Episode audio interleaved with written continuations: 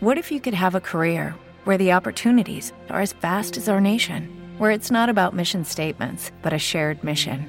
At U.S. Customs and Border Protection, we go beyond to protect more than borders from ship to shore, air to ground. Cities to local communities, CBP agents and officers are keeping people safe. Join U.S. Customs and Border Protection and go beyond for something far greater than yourself. Learn more at cbp.gov/careers. Uè, ciao patatoni, benvenuti a un nuovo episodio di Devo dirti un fatto, una rubrica di approfondimento su serie tv, film e fumetti. E di cosa vi voglio parlare oggi? Beh, mentre fuori sta piovendo in maniera integerrima, come direbbero quelli che scrivono i libri belli, io non posso che farmi venire in mente il film Il Corvo dove dicevano che non può piovere per sempre e io risponderei che sembra che stia piovendo da sempre e in questa atmosfera così uggiosa ho pensato all'invecchiamento. Ovviamente non penso al mio di invecchiamento perché sapete che sono un eterno Peter Pan, ma l'invecchiamento dei personaggi nei prodotti seriali, cioè quando è giusto far invecchiare un personaggio fisicamente in una serie e quando piuttosto conviene tenerlo giovane così per sempre. Ovviamente parlo del film d'animazione e dei fumetti per quanto riguarda i film, lì non ci si può fare nulla perché l'invecchiamento delle persone capita, a meno che tu non sia Robert Downey Jr., che sembra che ne abbia 40 da sempre. Però ne parliamo dopo la sigla. Devo dirti un fatto. Pensieri a caso su argomenti a caso con Fregat. Rieccomi dopo la sigla, sono sempre Fregat, il vostro fumettista di Lambrate e vi starete chiedendo perché mi è venuto in mente di trattare questo argomento, perché parlare dei personaggi, quando farli invecchiare, quando no. Mi sento come in quel film di Jim Carrey, come si chiama? 23, che lui beccava sempre questo numero 23 e pensava che fosse qualcosa di importante e ogni cosa della sua vita alla fine lo riconduceva al numero 23 Diciamo, in questi giorni ho letto un articolo su un sito, adesso non ricordo, sapete quelli che trovate su Facebook, tipo lo sapevate che, oppure grandissima notiziona, c'era un articolo che diceva che il problema dei Simpson, il fatto che siano calati di qualità, era il fatto di non aver fatto invecchiare Bart e Lisa poi l'articolo l'ho letto, non me lo ricordo neanche, quindi non era sto granché. Adesso non è che sto qui a criticare l'articolo, però poi mi sono letto anche un fumetto uscito di, non di recente, però io sono un accumulatore seriale, quando c'è qualcosa che mi piace la compro e poi quando ho tempo la leggo, cioè leggo tutto, eh? non è che sto lì ad accumulare e poi non leggo, però faccio un po' alla volta ed è la, è la, storia che si chiama Spider-Man, la storia della mia vita, edito da Panini, scritto da Zarsky, spero di averlo pronunciato bene, e disegnato da Bagley, uno dei disegnatori, uno dei disegnatori storici dell'Uomo Ragno, perché si è occupato sia di Ultimate Spider-Man di Brian Michael Bendis, sia anche di alcuni numeri storici. Ora, in questo fumetto fanno vedere come la storia di Spider-Man sia stata rivista nell'ottica di far invecchiare il personaggio realmente. Cioè, cosa voglio dire? Mi spiego peggio. Sappiamo che Spider-Man come personaggio è nato nel 61, ma come sarebbe cambiata la sua storia se lui fosse invecchiato realmente con gli anni che passavano? Cioè, noi vediamo sei capitoli in questa storia che trattano gli anni 60, gli anni 70, 80, 90, 10, 2020, ok? In tutti questi anni eh, Spider-Man invecchia realmente, quindi nel 60 avrà eh, un'età, 15 anni, poi nel 70 25 e così via, fino ad arrivare a essere vecchio nell'ultimo capitolo. Questa maturità, questo invecchiare avrebbe portato a fare scelte diverse eh, nelle storie che conosciamo noi dell'uomo ragno? Eh, vedremo che sì, porterà a fare scelte diverse e anzi c'è anche un bel finale commovente, mi è piaciuta molto questa storia, infatti so che starete pensando, ce la consigli? Allora, la storia mi è piaciuta molto, per certi versi è commovente, è una storia che rispetta tantissimo il personaggio, si vede che Zarsky conosce bene l'uomo ragno, e lo ama, eh, ve la consiglio? No, perché oppure dipende, dipende da cosa. Se voi conoscete bene la storia dell'uomo ragno, cioè non è che dovete conoscerla a menadito, però almeno conoscere i grandi avvenimenti, perché visto che si tratta di, di, riprendere tutta la storia dell'uomo ragno e farvela vedere come un immenso what if, che sono queste storie in cui eh, vengono rappresentati i se, tipo che ne so, e se fosse morta zia May e non zio Ben, e ti fanno vedere la storia sotto quel punto di vista. Comunque, in questa storia qui dovete conoscere esattamente gli avvenimenti simbolo dell'uomo ragno, perché altrimenti non cogliete un sacco di cose. Essendo comunque un volume eh, che si riesce a tenere in mano e non una, un mattone gigantesco, si sorvola sul fatto che voi certi eh, avvenimenti li conoscete abbastanza bene, oppure se non li conoscete abbastanza bene non potete cogliere le, le differenze e nelle differenze che c'è l'emozione. Cioè, per esempio, ci sono personaggi che arrivano, fanno delle cose e a voi che leggete la storia potrebbero non significare molto, anzi sembrare anche stupide, ma chi conosce la versione reale, reale, la versione ufficiale di quella storia, capisce la modifica, coglie cos'è successo di diverso e si emoziona. Quindi in linea di massima, se conoscete più o meno la storia dell'uomo ragno, vi conviene comprarlo. Se invece volete una storia dell'uomo ragno bella da leggere anche singolarmente, che non vi cambia nulla, ma che resta comunque una grandissima e bella storia, io vi consiglio due opere dell'uomo ragno che sono uh, L'ultima caccia di Craven, che è forse la mia storia preferita, e Spider-Man Blue, che racconta un po' le origini dell'uomo ragno di Loeb e Sale, che sono una coppia di autori fantastici anche su Batman, ma uh, forse ve ne parlerò perché io adoro tantissimo questa coppia, è una coppia da comprare a scatola chiusa.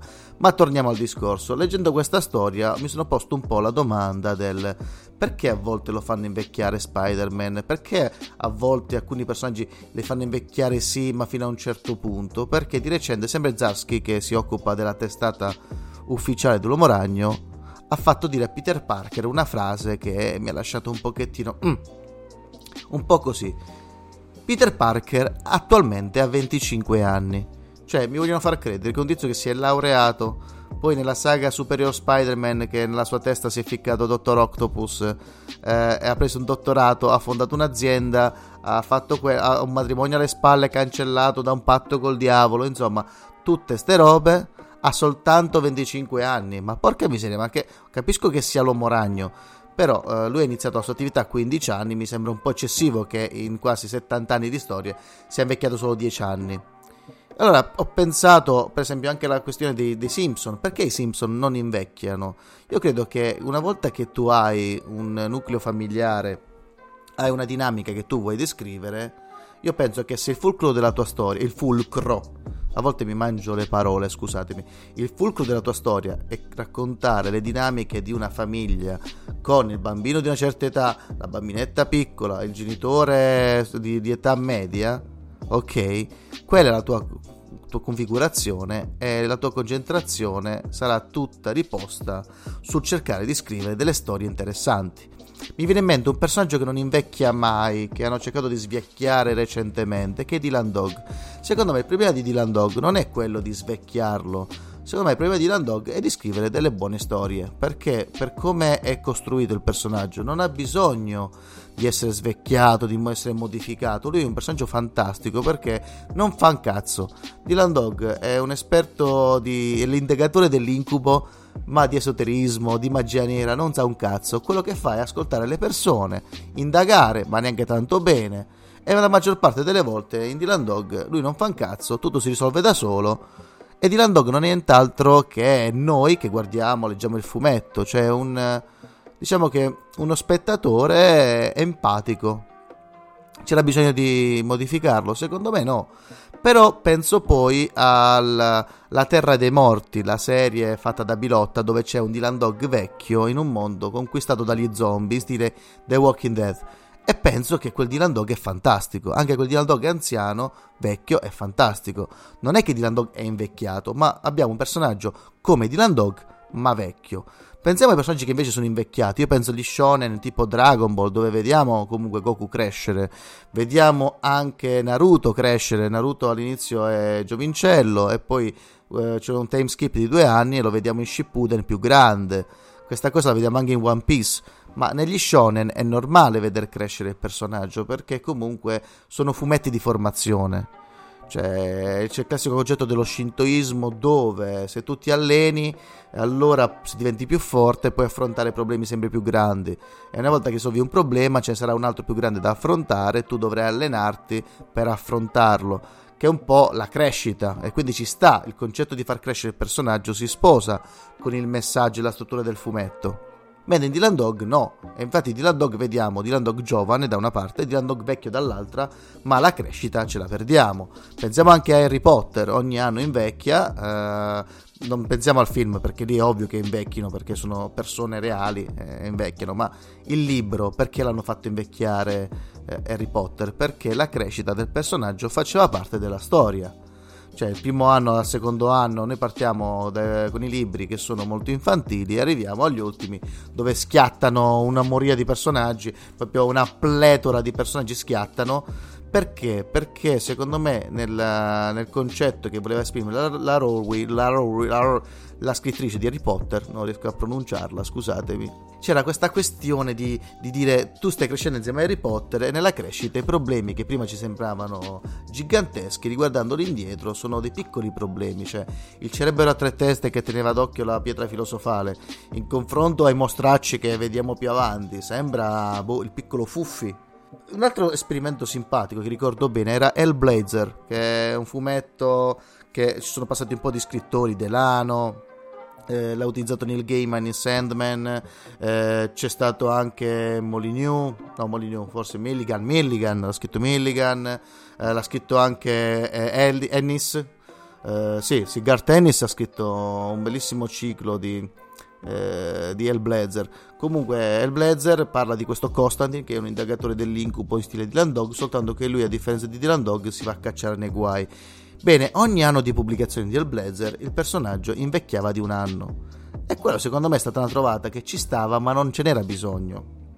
Però, per esempio, io ancora penso alla faccenda dell'uomo ragno, perché farlo invecchiare così poco? Perché non prendersi eh, il coraggio di dire sì, Peter Parker ha 30 anni, perché comunque i problemi che ha sono quelli di un trentenne. Cioè io lo leggo Spider-Man e mi sembrano i problemi che ho anch'io. Cioè, perché eh, vergognarsi così tanto? Perché cercare di dargli un'età a Peter Parker che non sta né all'inizio, eh, che non, contenta né, né, non accontenta né i giovincelli né i, i, i, giovani adulti come me. Mi piace chiamarmi giovane adulto, scusatemi.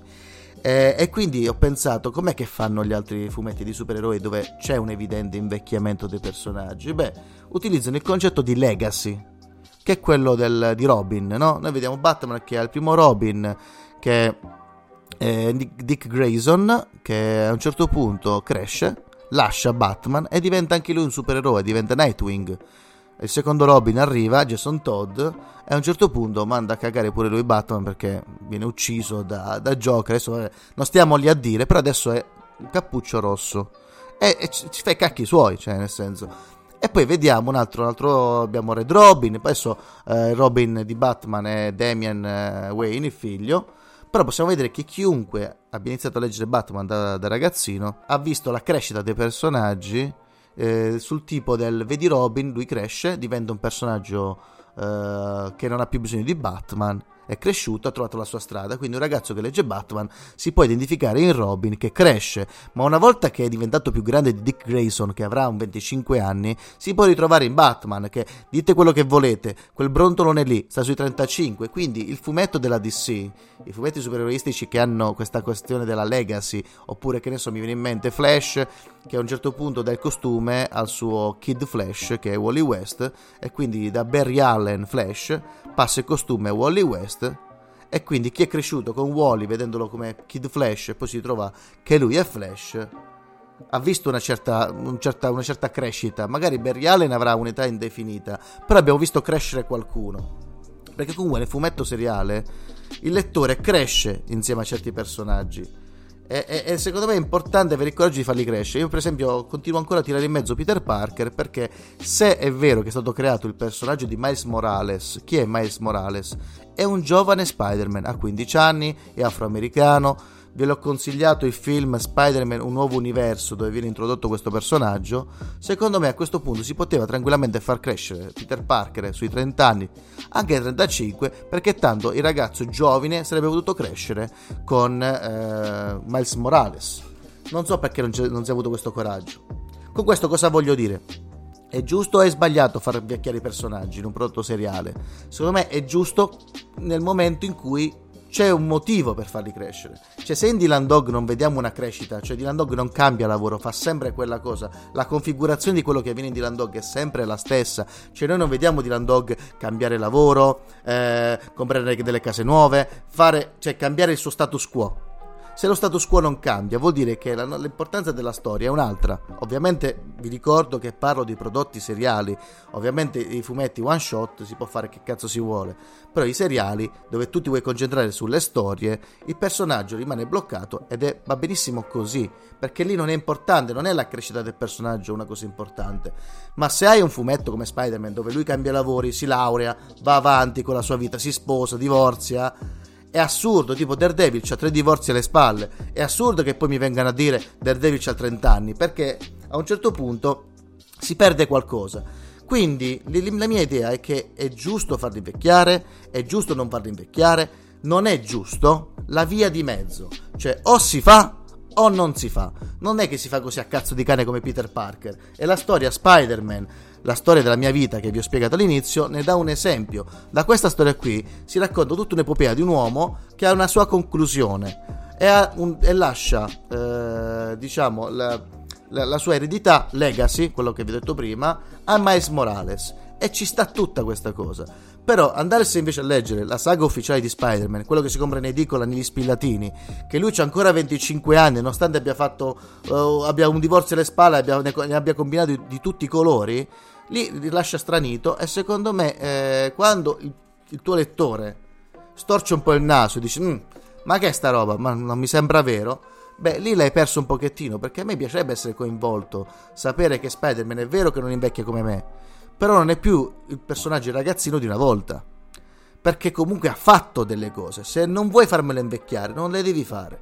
Quindi, niente, questo è il mio, il mio sproloquio. Secondo me il cliché su l'invecchiamento dei personaggi è qualcosa che o si fa o non si fa, ma magari vorrei parlarne, questo potrebbe essere una bella idea da portare su Twitch, magari invitando un paio di colleghi sceneggiatori per parlare di questo cliché sull'invecchiamento dei personaggi.